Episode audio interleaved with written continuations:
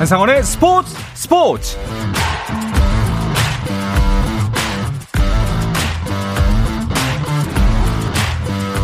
스포츠가 있는 저녁 어떠신가요? 아나운서 한상원입니다. 자, 오늘 이슈들을 살펴보는 스포츠 타임라인으로 출발합니다.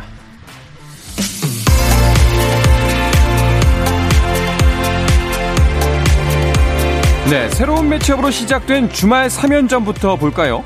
3연승을 달리며 선두 SSG와 격차를 2경기로 좁힌 키움 경기가 궁금합니다. 타율 1위로 올라선 이정후의 활약도 기대가 되는 경기인데요. 오늘은 롯데가 앞서고 있습니다. 롯데가 1, 2, 3, 4, 5번 타자가 모두 타점을 올리며 6회 말 현재 5대1로 앞서고 있습니다. 키움의 2경기 차로 쫓기게 된 선두 SSG는 NC와의 주말 3연전을 시작했습니다. 루친스키 대 폰트의 선발 맞대결이 눈길을 모았는데요. 홈런 3방으로 루친스키의 마운드를 NC가 흔들었고 결국 4이닝 만에 내려왔습니다.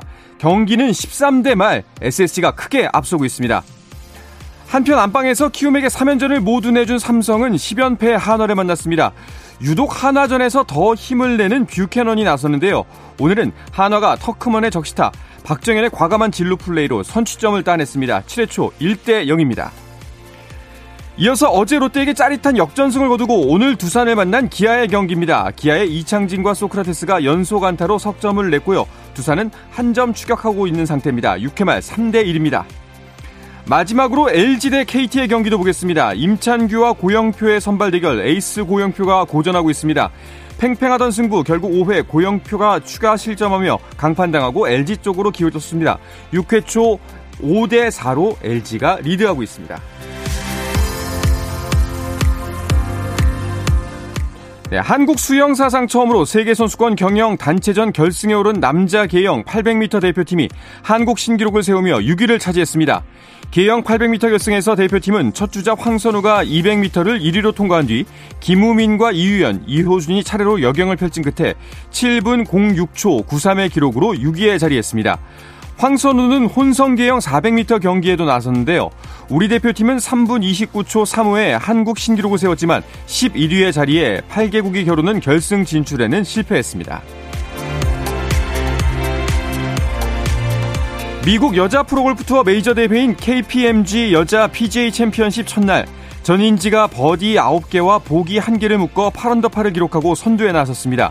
공동 2위 최혜진과 포나농 펜남의 5타 앞선 전인지는 통산 3번째 메이저 우승의 가능성을 높였습니다.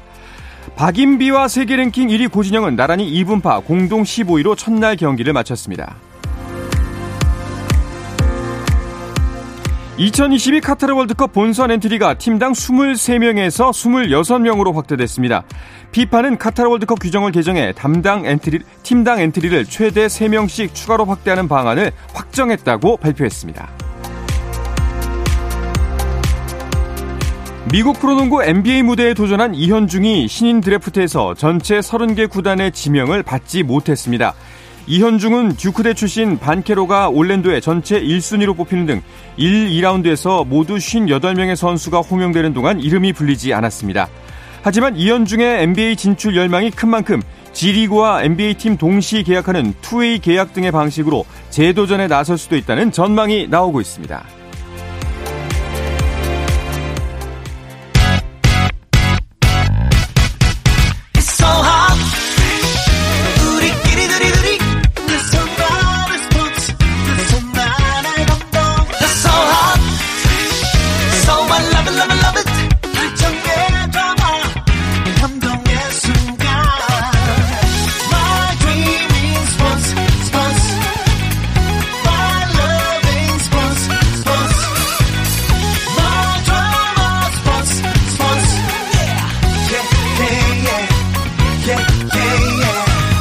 스포츠.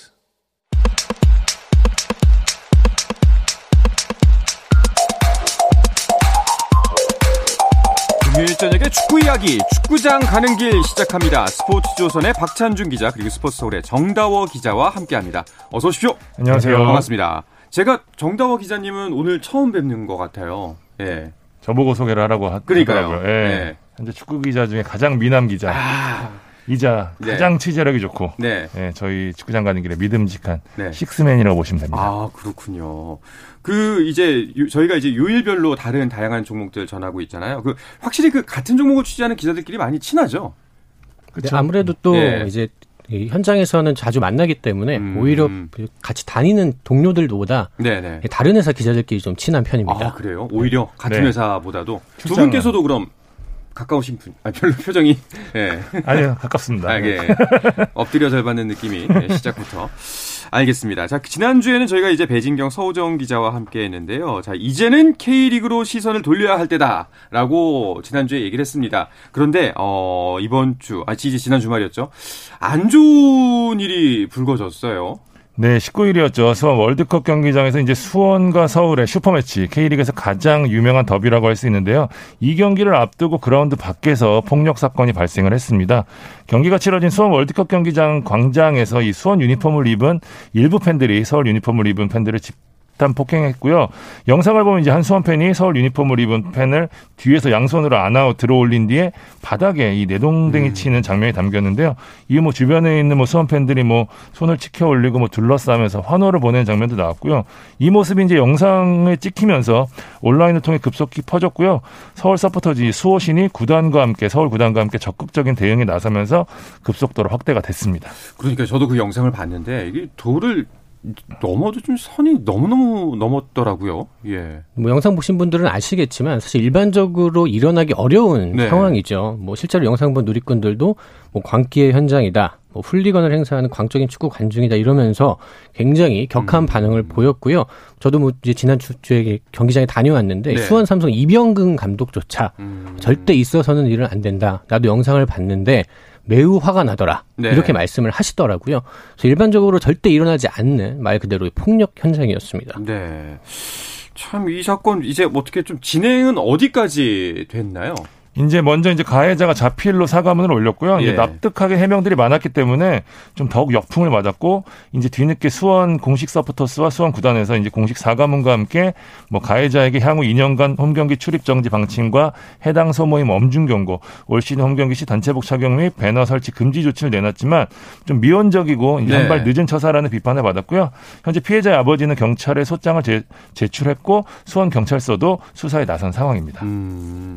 이제 폭력을 가한 가해자는 당연히 처벌을 해야 되는데 주변에서 부추기고 조롱하고 이랬던 그 사람들도 처벌해야 되는 거 아닙니까? 그게 법적으로 아마 이제 절차를 밟을 텐데요. 사실 그거는 이제 이후에 경찰 혹은 또 그 다음 단계를 밟아야 하겠지만 어쨌든 간에 이 피해자에 대한 확실한 조금 보호가 좀 필요한 것 같고요. 수원과 서울에서도 일단 지금은 피해자를 보호하고 이렇게 하는 것이 가장 우선순위라고 이야기를 했습니다. 이제 재발 방지를 위한 프로축구연맹의 명확한 제재 규정이 마련돼야 한다라는 이제 목소리도 있더라고요. 네, 정다워 기자도 기사로 썼지만 사실 어려운 부분이 있어요. 그러니까 사실 이제 일부 팬들의 잘못으로 인해서 구단이 좀 피해를 보는 거가 좀 너무한 처사가 아니냐라는 판단도 있고 해서 승정 삽관과 같은 좀 거대한 조치보다는 응원석 폐쇄라든지 이런 세부적인 지금 조치들이 있는데, 일단은 이 사회를 통해서 이번 사태가 굉장히 심각한 우려를 표명한다는 일단 방침을 정하긴 했거든요. 그러면서 이제 연맹에서 이제 상벌 규정을 통해서 이번 건을 어떻게 판단할 건지에 대한 고심을 하고 있는데, 이번 건이 아마 향후 있어서 이런 사태가 벌어졌을 때에 대한 바로미터가 될 수 있다는 점에서 연맹에서 아마 고심이 좀 심할 것 같습니다. 알겠습니다. 사실 이제 두 분께서도 이제 축구를 좋아하는 팬부터 시작해서 이제 기자까지 업으로까지 삼으신 거잖아요. 이런 일을 볼 때 더욱더 기분이 좀 남다르실 것 같아요. 이런 사건이 일어날 때마다 드는 생각은 참 일부 축구 팬분들이 이 축구장을 치외법권이라고 생각하는 것 같다는 좀 느낌이 듭니다. 사실 축구장도 이 법적인 테두리 안에 있는 공간이거든요. 근데 마치 축구장에만 가면 약간 군중심리 따른 것 같아요. 우리가 무엇을 해도 우리는 된다, 용서받을 수 있다라고 생각을 하시는 것 같아요. 이런 생각을 할 게 아니라 사실 일반적으로 거리에서 그런 일이 일어났다면 이건 무조건 경찰서에 갈 사건입니다. 그럼요, 구속이죠. 그렇게 좀 확실하게 인식을 하고 이곳에서도 법을 지켜야 된다라는, 일단 그것부터 시작해야 되지 않을까 생각합니다. 사실 이번 사건 때문에 더욱더 좀 안타까운 거는 이 경기 전부터 슈퍼매치라고 해서 많은 팬들이 기대를 하고 또 관심이 모아졌던 경기잖아요. 근데 그런 것들이 다 묻혀버렸어요. 예, 맞습니다. 지난 주말에 이제 A매치 휴식기를 보내고 첫 번째 치른 라운드였거든요. 슈퍼선데이라고 불릴 정도로 뭐 슈퍼매치, 현대가 더비도 있었단 말이죠. 이후에도 리그가 지속됐고 굉장히 재미있는 경기들이 많았는데 말씀해 주신 대로 이번 이슈로 인해서 다 지금 묻혀버렸거든요. 사실 A매치를 치르고 날 때마다 이제 K리그 중요하다는 이야기 굉장히 많이 하잖아요. 관심이 딱 모일 수 있을 만한 상황, 이런 상황이 생겨서 더욱 안타깝습니다. 그러게요. 이제 정말 진짜 팬들은 물론이고 다른 이제 다른 스포츠의 팬들도 축구에 대한 관심이 점점 모아지고 있었는데 이런 불미스러운 일이 생겨서 참 마음이 아픕니다. 그 앞으로는 좀 건전한 관전 문화, 또 이제 구단과 연맹에 좀 이런 일이 벌어지지 않게끔 만들고 또 이런 일이 벌어졌을 때 뭐 처벌 기준 혹은 명확한 제재 기준을 세웠으면 하는 바람입니다. 뭐 어수선한 일들이 있기도 했지만 K리그1은 이제 A매치 주간을 다 끝냈고 그 사이에 또 두 경기씩을 치렀죠. 네, 주말 주중 경기 두 경기씩을 치렀습니다. 전북이 2연승을 거두면서 분위기 반전에 성공을 했고요. 네. 울산은 전북에 패했지만 서울을 상대로 짜릿한 역전승을 거두면서 1위를 잘 지키고 있습니다. 또 수원FC가 2연승으로 순위가 상승을 했고요. 강원과 성남은 여전히 순위표 아래에서 어려운 시기를 보내고 있습니다. 네. 와, 이게 승점 보니까 2위하고 1위하고 39점, 31점, 8점 차면 여전히 뭐 이건 울산 독주 체제구나라고 봐도 되겠죠. 일단은 뭐 그 물리적으로는 그런데 일단 심리적으로는 전북이 좀 추격하고 있는 분위기이기 때문에 또 아직 경기가 라운드가 이번 시즌 전체적으로 절반도 지나지 않았기 때문에 또 이런 상황들이 또 맞대결에서 승리를 거두고 전북이 승리를 거두고 연승을 거둘 경우에 의외로 또 못 따라잡을 승점 차는 아니거든요. 네. 그렇기 때문에 이제 울산이 독주하고 있는 상황이긴 분명하지만 분명히 선두 싸움에 균열이 온 것은 맞는 것 같습니다. 울산 같은 경우에는 이제 뭐 경기를 하다 보면 질 수는 있겠지만 전북에게만큼은 절대 이제 지고 싶지 않을 텐데. 네, 사실 이런 맞대결에서는 이 축구계에서는 흔히 승점 6점이 걸렸다고 이야기를 하죠. 달아나면 점수가 많이 벌어지고, 그렇죠. 지면 이게 좁혀지기 때문에 울산에게도 굉장히 중요한 경기였을 텐데 이 경기에서 패하면서 위기가 잠깐 왔는데, 그리고 또 이 주중에 서울 경기에서 좀 역전승을 거뒀거든요. 그러니까 역전하지 못했다면 최대 5점까지 그렇죠. 좁혀지는 네. 어려운 상황이었어요. 하지만 그래도 승리를 했다는 점에서 울산에는 의미가 클 것 같고, 전북 같은 경우는 물론 아직 승점 차가 크지만 최근 경기력이 많이 올라왔다. 특히 수원 삼성 상대로 굉장히 내용이 있는 경기를 했기 때문에 또 추격에 불씨를 살렸다고 할 수 있겠습니다. 네, 알겠습니다. 이번 시즌을 보면은 특히 이제 인천의 행보도 굉장히 놀라운데요. 그 특히 K리그를 강타하고 있는 무고사 신드롬이 대단합니다. 자, 이 이야기는 잠시 쉬었다가 와서 자세하게 나누겠습니다. I said the words I never said when you were with me. 국내 유일 스포츠 매거진 라디오 한상원의 스포츠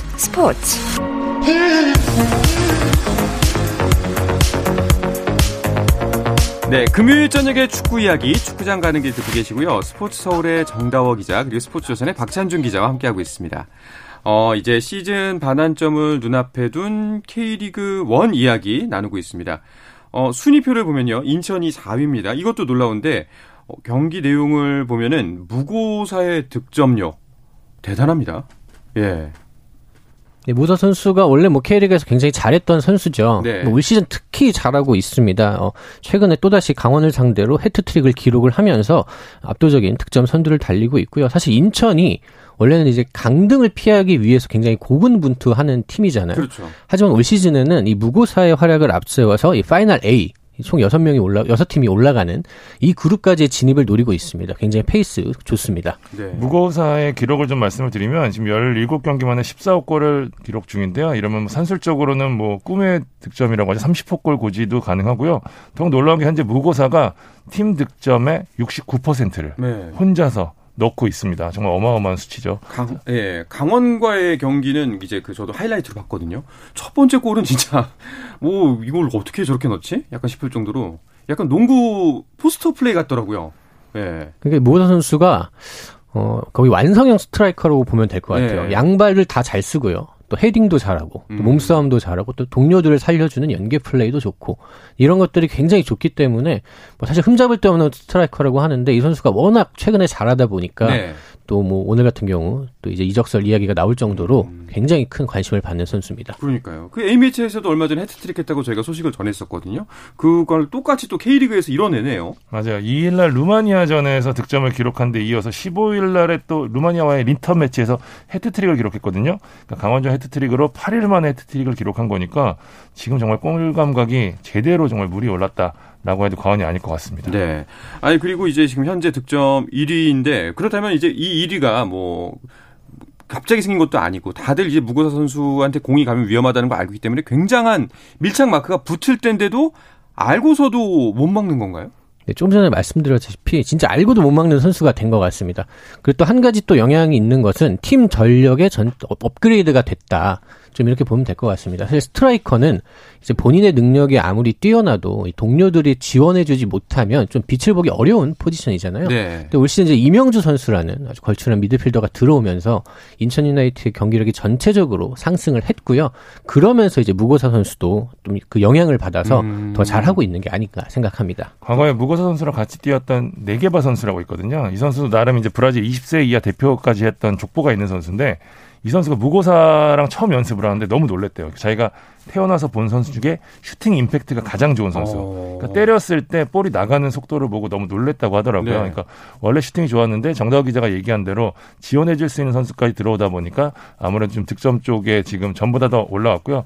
그러면서 뭐 살짝 이야기했지만 무고사 선수는 예, 아마 이 다음 경기를 끝으로 빗셀곱의 이적이 거의 확실시 되거든요.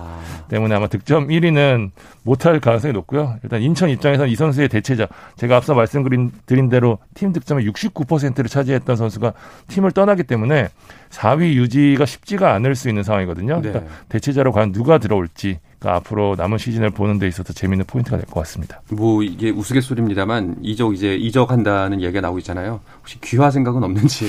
예, 골 결정력을 보면 너무 탐나더라고요. 예. 근데 귀화를 해도 이미 몬테네그로 대표팀에서 뽑혔던 선수이기 때문에 그러니까요. 한국에서는 예, 뛸 수가 없습니다. 알겠습니다. 네. 자 이게 지금 득점왕 순위를 보고 있거든요. 그 보니까 엄원상 선수의 이름이 눈에 딱 띄네요. 엄원상 선수가 지금 득점 4위입니다. 네. 자, 이 선수는 어려서부터 좀 많이 봤던 선수인데 이 선수 어렸을 때 별명이 뭐였냐면 KTX였습니다. KTX. 네, 굉장히 네. 빠른데 직선적이다라는 우회적인 약간 약점을 이야기하는 별명이었어요. 사실은. 네. 저도 이제 2019년에 그 폴란드 20세 월드컵을 다녀와서 네. 그 선수를 굉장히 자세히 봤었는데 그때까지만 해도 이 선수가 실제로 그랬습니다. 그러니까 스피드는 너무 좋은데 좀 부드럽지가 못한 거예요. 그래서 달리면 좀 안으로도 좀 좁혀가고 또 동료들도 활용하고 이런 플레이가 좀 있어야 되는데 그런 게 조금 아쉬웠거든요. 하지만 또 광주 그리고 또 울산을 거치면서 이 선수가 아주 많은 기술 또 동료들을 활용하는 능력까지 갖추게 되면서 아주 위협적인 공격수로 성장을 했습니다. 그렇군요. 이게 저는 좀 개인적으로 궁금한 게 이제 기자분들이니까 뭐 선수들이 프로 데뷔 전 어렸을 때부터 본 선수들이 많잖아요. 그 선수들이 진화하거나 뭐 여러 가지 모습들을 볼 때 기분이 좀 어떠세요? 뭐 굉장히 뿌듯하기도 하고 네. 굉장히 만족스럽죠. 저도 사실 김민재 선수가 네네. 지금은 뭐 지금 우리나라 최고의 수비수잖아요. 그 선수가 전북에 이제 1년 차 들어왔을 때 네. 처음에 제가 이제 인터뷰를 했었거든요. 그때까지만 해도 뭐 그냥 유망주 정도 조금 한다. 네. 이 정도였는데 정말 1년씩 다르게 성장을 하더라고요. 그런 걸 보면서 아 그래도 내가 그때 미리 빨리 인터뷰를 하길 잘했구나. 그런 생각을 좀 했습니다. 네, 이제 만나기 힘들 수도 있겠다. 네. 네. 그렇군요. 그 득점왕 순위표에 6위에는 이승우 선수가 자리를 하고 있네요. 맞습니다. 이승우 선수가 3경기 연속 골을 성공시키면서 7호 골 고지를 밟았거든요. 지난 포항전에서 득점한 발리슛은 아직 시즌이 남긴 했지만 개인적으로는 감히 올해의 골이라고 될 만큼 환상적인 골이었거든요. 그 상황에서 슈팅을 하겠다는 뭐 담대함, 뭐 창의성, 그리고 슈팅을 때리는 뭐 기술, 발의 뭐 감각 이런까지 이승우 선수 이제 완벽히 좀 올라왔다고 해도 될 것 같아요. 그러니까 실제 이날 포항전을 봐도 스피드가 완전히 살아나면서 한두 명 제치는 거는 우스울 정도였거든요. 기량적인 부분에 대해서는 뭐 과거에 이승우 선수 K리그에서 과연 잘할까 이런 의심을 가진 분들이 많았는데 적어도 예, K리그에서 이제 아주 정상급 선수이면 분명하다라는 거는 확실한 것 같습니다. 네. 이승우 선수 사실 그동안 보면은 이제 길게 보면 좀 아쉬움이 컸던 선수잖아요. 정말 많은 주목을 받았었다가 좀 잘 안 풀린 순간도 있었고 요즘에는 좀 그래도 많이 좋아진 것 같아요. 확실히 이 K리그 템포 또 피지컬 뭐 이런 것들 적응을 확실히 한 것 같습니다. 시즌 초반까지만 해도 좀 체력적으로 확실히 좀 많이 떨어졌고 그래서 좀 경쟁이 안 되는 모습이 있긴 했는데 조금씩 골을 넣어가고 또 경기를 치러가면서 좀 적응도 마치고 체력도 올라오니까 그 선수가 가진 장점들까지 자연스럽게 올라오고 있는 느낌입니다. 네, 자 이렇게 점점 잘하고 있는데도 벤투 감독의 마음을 움직일 수는 없을까요? 일단 7월 일본에서 열리는 동아시안컵 이야기를 좀 해야 될 것 같은데, 네. 뭐 이승우 선수 발탁에 대해서 지금 굉장히 이야기가 많거든요.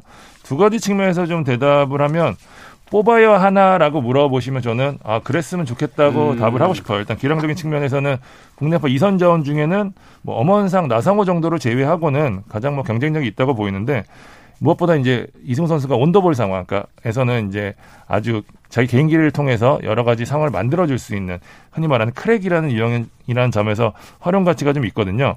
근데 벤투가 뽑을 것 같냐라고 물어보면 저는 아닐 수도 있겠다, 아니다라는 생각이 좀 들거든요. 네. 뭐 벤투 감독이 어쨌든 뭐 짜놓은 플랜을 보면 이승우가 들어갈 틈바구니가 좀 없어 보이고요.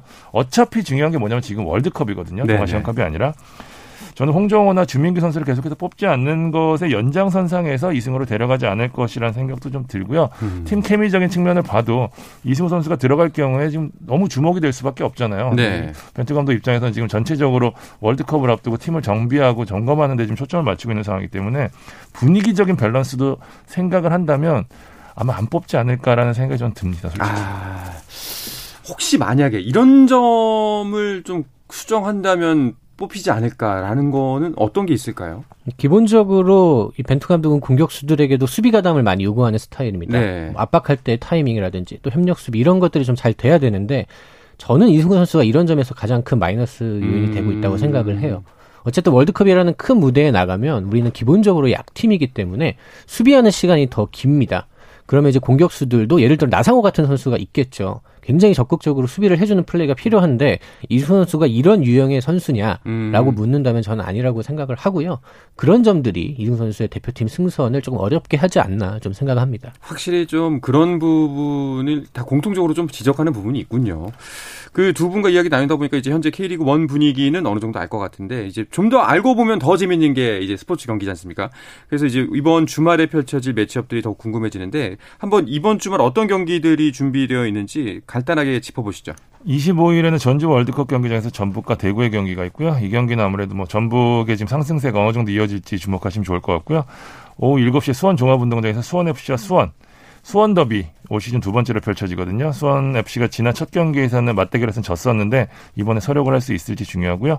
8시에는 서울과 인천의 경인 더비, 26일에는 울산 문수경기장에서 울산과 성남, 7시에는 포항 스틸라드에서 포항과 김천, 7시 30분에는 강릉 종합운동장에서 강원과 제주가 맞붙습니다. 네, 이제 시즌 뭐 리그 중반을 앞두고 있기 때문에 상위 그룹과 하위 그룹 이제 나뉘는 것을 신경 써야 하는 시기인데 7위 서울 대진을 봤더니 하필이면 지금 상승세 인천을 만나네요. 서울이 지금 순위로는 이제 하위 그룹이죠. 예, 좀 반등이 많이 필요한데 지난 주말 이제 슈퍼매치에서 승리를 하긴 했지만 그래도 지금 현재 좀 악재가 좀 있습니다. 오스마르, 황인범 팀에서 가장 중요한 두 선수가 부상을 당했고요. 황인범 선수가 이게 손가락 골절을 당해서 간단하게 수술을 받았다고 하더라고요. 그리고 최근에 외국인 공격수 벤 할로랑과 계약을 해지했습니다. 서울 같은 경우는 확실히 이 경기력에 비해서는 결과를 좀 얻지 못하고 있는 것 같아요. 황인범과 기성용이라는 두 좋은 중앙 미드필더를 통해서 경기를 장악하는 플레이가 굉장히 일품인데 확실히 스트라이커가 부족하다 보니까 네. 좀 골을 많이 못 넣습니다. 그러면서 결과도 좀 아쉽고 그 현재의 순위도 거기서 비롯된 것 같습니다. 그 황인범 선수 이야기가 나와서 말인데 이제 그 FC 서울하고 계속 동행을 할 수 있는 길이 열렸습니다. 1년이 연장이 됐죠. 말씀하신 대로 국제축구연맹이 러시아 리그 외국인 선수들이 오는 6월 30일까지 기존 계약과 상관없이 새로운 팀과 임시 계약을 할 수 있는 조항을 1년 더 연장을 한다고 발표를 했습니다.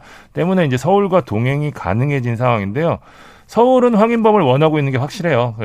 애초에 영입을 할 당시에도 이번이 1년 더 연장할 수 있다는 걸 염두에 두고 만약에 다른 팀에서 오퍼가 없을 경우에는 서울에 남겠다는 이제 그런 조항도 삽입을 했었는데 취재한 바로는 황인범 선수에 관련한 러브콜이 굉장히 많거든요. 네. 구체적으로 어느 팀인지는 뭐 아직 밝혀진 건 없습니다만 확실히 지금 뭐 독일, 뭐 잉글랜드, 뭐 여러 리그에서 지금 오퍼가 있는 건 분명하거든요. 황인범 선수도 최근에 좀 기억할 만한 인터뷰를 한 게 브라질전 이후에 많은 것을 배웠고 나가야 된다, 좋은 선수들과 해야 된다는 생각이 들었다는 얘기를 한 거 보면 무조건 유럽에 가겠다는 뜻으로 보이고요.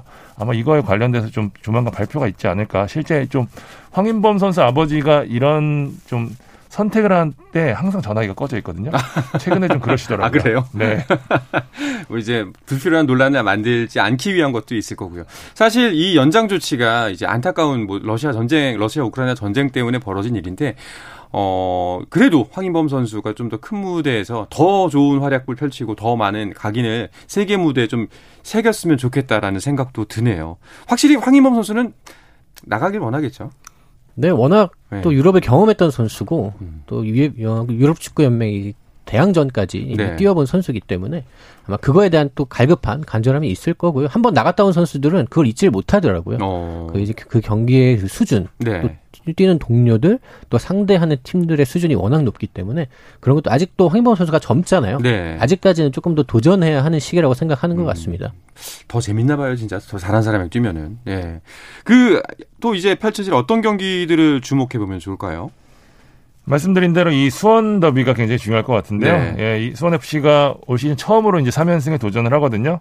반면에 수원 삼성 같은 경우는 지금 반등이 절실한 상황인데, 공교롭게도 수원FC 같은 경우는 홈에서 굉장히 강하고 수원 삼성 같은 경우는 원정에서 굉장히 약했거든요. 올 시즌 원정에서 단 1승도 없습니다. 근데 이번 사실 수원 더비이기 때문에 원정 같지 않은 원정이거든요. 네. 그래서 수원 삼성 같은 경우에는 이 부분을 주목을 할 것 같고요. 첫 판에는 어쨌든 수원FC가 패하면서 지난 시즌까지는 수원 삼성을 상대로 3연승을 달리면서 수원 더비에서 굉장히 좋은 모습을 보였는데, 과연 이번에는 어떤 모습을 보여줄지, 특히 이승우 선수에 아무래도 눈길이 갈 수밖에 없는데, 이승우 선수가 계속해서 수원 삼성 팬이라는 얘기를 굉장히 많이 했었거든요. 네. 그렇기 때문에 자신이 팬이었던 팀을 상대로 득점포를 가동할 수 있을지 보시는 것도 재밌을 것 같습니다. 네. 근데 또 7월에는 K리그1이 또 쉬어가게 일정이 펼쳐지네요. 7월 19일부터 27일까지 일본에서 이제 동아시안컵이 열리는데요. 이 경기에는 아마 K리거들 위주로 출전을 할 것 같습니다. 차출 인원이 좀 많은 팀들이 있어서 특히 울산 같은 경우 부담을 좀 많이 느낀 걸로 알려져 있고요. 그래서 이제 이 경기들 좀 치르는 게 무리다라고 이사회에서 판단을 해서 경기 일정을 조정을 했습니다. 네. K리그2는 이번 주말에 어떤 경기들을 주목해보면 좋을까요? 일단 경기는 충남, 아산과 안산의 경기가 있고요. 안양과 이랜드의 경기, 부산과 부천의 경기, 광주와 경남의 경기, 대전과 김포의 경기가 있는데요. 아무래도 광주와 경남의 경기에 좀 눈길이 끌 수밖에 없는 게 두 팀 모두 이제 공격적으로 굉장히 좋은 팀이고요.